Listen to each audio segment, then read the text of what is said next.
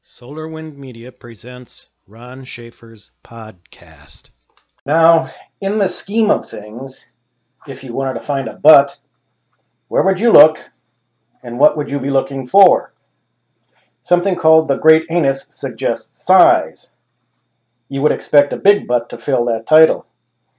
So go through all the neighborhoods where homeless people are hanging out and photograph those with really big butts, right? And where? They were already cued into the fact that they were looking for a bum in Detroit. Okay, Detroit's a big city, but it's not an impossible task. Just takes time. Of course, time is something they didn't know they had. Best to make it snappy and be on guard. They also had a name for whom they were looking. So that's what they did, hiring teams of people to go through Detroit's shittiest neighborhoods and look for guys with big butts, occasionally shouting Buck's name. Okay, so you're saying to yourself, hiring a bunch of suits to go around in crackhead neighborhoods shouting a guy's name is a dumb idea. Surely he'll run. First of all, these were plain clothesmen. Okay, with buzzed haircuts and dark glasses. Maybe bums would think they were just cool bums. And they didn't go shouting out Buck's name, not always. Sometimes they would just stop by the empty oil drums with the fires blazing away inside them and ask, Anybody see Buck Fardahl? Sort of discreetly like. Didn't always work, but it helped narrow the focus. Finally, they came to one particular freeway overpass where bums beneath were eating garbage. Click, click, click, their cameras went. An ugly guy with a big fat butt was spotted. They started to follow. Nobody knew his name. They found he lived in a dumpster behind a nearby restaurant and used the river as a toilet. They set their trap and sprung it. Are you Buck Fardahl? One of the greasy clothed agents asked. Buck started to run, but he could only move so fast because his butt kept him behind. The agents swarmed around him and took him in. What do you want from me? he squealed, kind of pig like. We're from the federal government, one of the agents yelled, and we want your butt.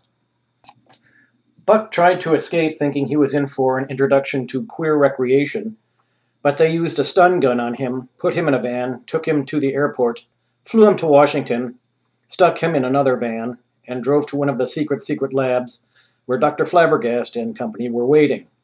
First thing they did with him at the secret, secret lab was clean him up some, because at his arrival, everybody went, blech, and held their noses. It was not surprising that the great anus resided in him because he ate a lot of garbage and drank a lot of brackish water. His big butt, therefore, had a big butthole, as you might imagine.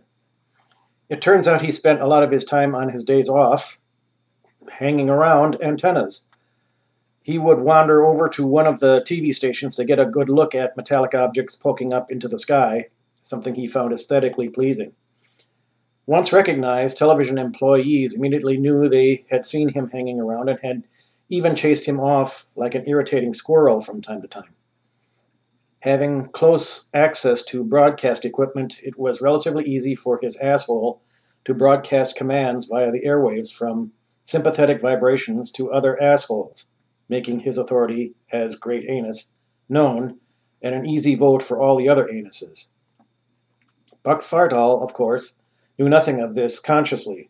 In his defense, name anybody who actually knows what his asshole is thinking or doing, other than the requisite job it was originally designed for. What's all this about? What do you want with me? The frightened buck yelled.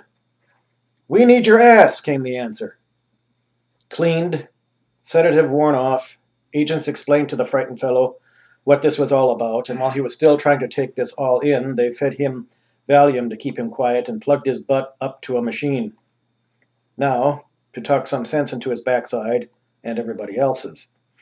It was time to bring in the CIA's A team to negotiate with the world's anuses, along with some representatives from Congress and the President's cabinet.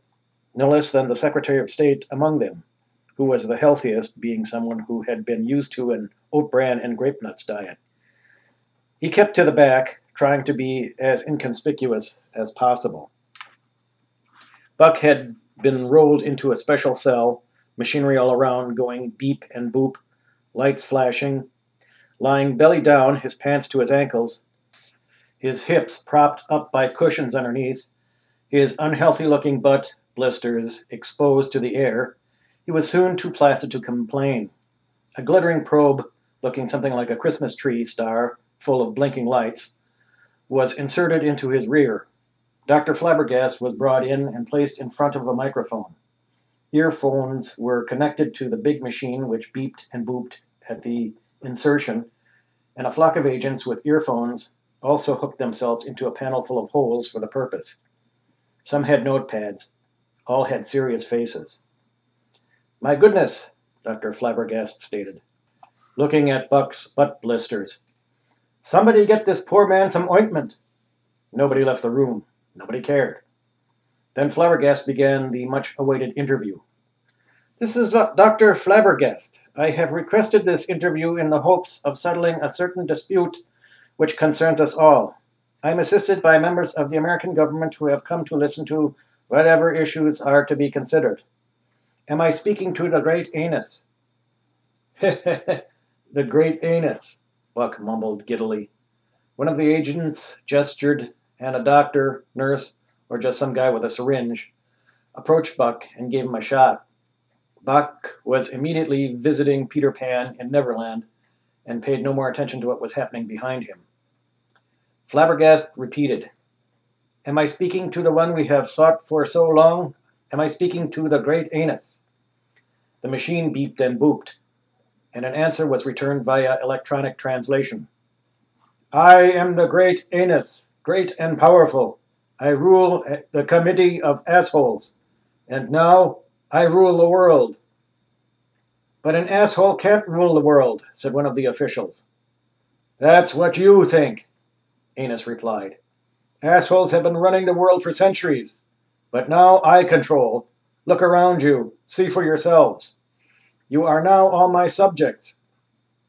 With that, everyone in the room felt his own anus contract with severe cramps until the same official yelled, Okay, okay, you've proved your point. The Secretary of State, who had stayed in the back of the room, suddenly stepped up and spoke, pushing his underlings out of the way. One guesses, waiting to see if this whole thing was real or not before committing his dignity to the cause, stating, We were hoping to end this peacefully. We can, Anus returned, but you must first meet my conditions, for anuses are not as dumb as you think we are. Dr. Flabbergast turned. Mr. Secretary, it seems as if it is willing to talk to others in the room. You, anyway. You wish to engage? Yes, the secretary responded. Ask him it. I believe you can go ahead and ask it yourself, Flabbergast added. Oh, I. Thank you, the secretary continued. Mr.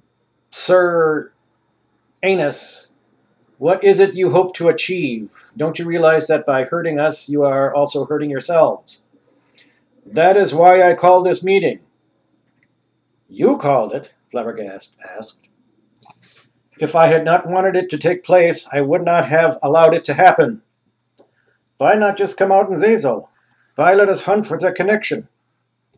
And why pick on this poor boob to speak through, the secretary added. Do not question the great anus, the anus angrily answered. What do you want? the secretary continued. I have a set of conditions you must obey, or I will destroy the world, the anus thundered. Why? the secretary added. If you destroy us, you destroy yourselves. How does that help you? You are already on a path of destruction, Anus continued. We would be destroyed either way, but under my authority, at least we, the anus population of the world, have the control to say so and how it will be done. And how will you destroy the world? Flabbergast interjected. You will all starve yourselves to death for being unable to shit. It will be a slow and painful death. No laxative, no treatment will open us up again. You will all be doomed, but life on earth will be spared, spared to start over again with a new race of champions. Perhaps baboons will take over, perhaps squids. Squids? The ancients all muttered to themselves. In either case, they will be smarter than you. So then, the secretary asked, What then do you want from us? What are your conditions? The list of conditions was soon to be broadcast worldwide through every news media available. And so, the anus stated thus 1. End all talk of nuclear war. 2. All nuclear plants and facilities are to be shut down, their production terminated. 3. People are to stop quibbling over territory, over race, over religion. 4. Rich people to give their excess money to poor people until incomes are balanced. 5. Every last jar of Cheez Whiz is to be eliminated off the face of this planet. And he, it, whatever, concluded the interview simply with the phrase, I, the great Anus, have spoken. And that was it. Headphones were put back on racks. Buck was unplugged and rolled away. Agents and officials moved into a conference room along with the good doctor. These were tough demands. After all, people have been trying to rid themselves of over half of these issues for centuries without much success. But now mankind was forced to take these issues on and resolve them head on because of the Anus's demands.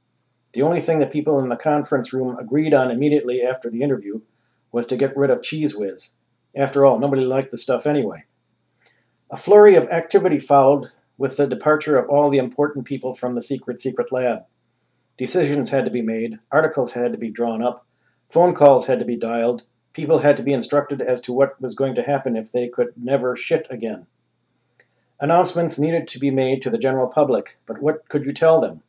With diplomatic skill, advisors danced around what actually happened, saying that they were in discussion with high level authorities, meaning people's butts.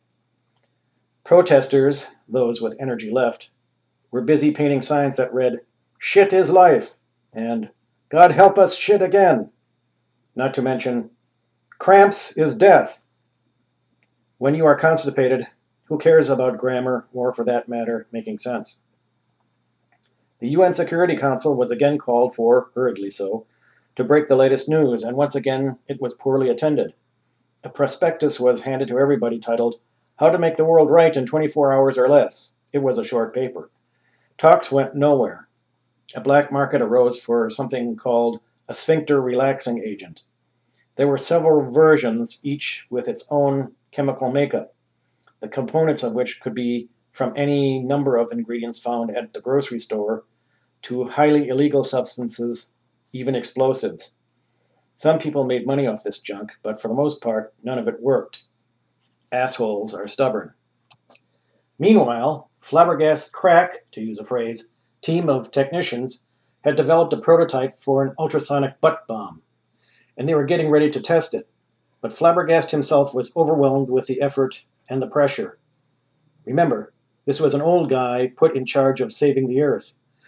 No James Bond type was he, and he decided to take spiritual counseling during the ordeal by seeking the advice of none other than Ham Heckholler, whom the State Department immediately put him in contact with. According to reports, their first conversation went something like this Flabbergast. They want me to give the world an enema. Heckholler as long as you realize that it is we, we, we who do it. Flabbergast. I no longer believe that science is the answer. Heckholler. Of course not. Science is but one stream in the ever present flow of all of the great cosmic P. Flabbergast. I don't know if my device will work. Heckholler. Who cares? As long as we are all cramped together. The good doctor must have received some sense of comfort or inspiration from such conversations with the prophet, because he went right back to work afterwards.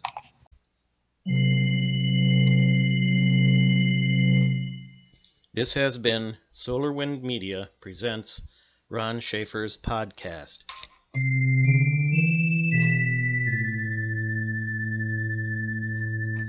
Find us at solarwindmedia.com.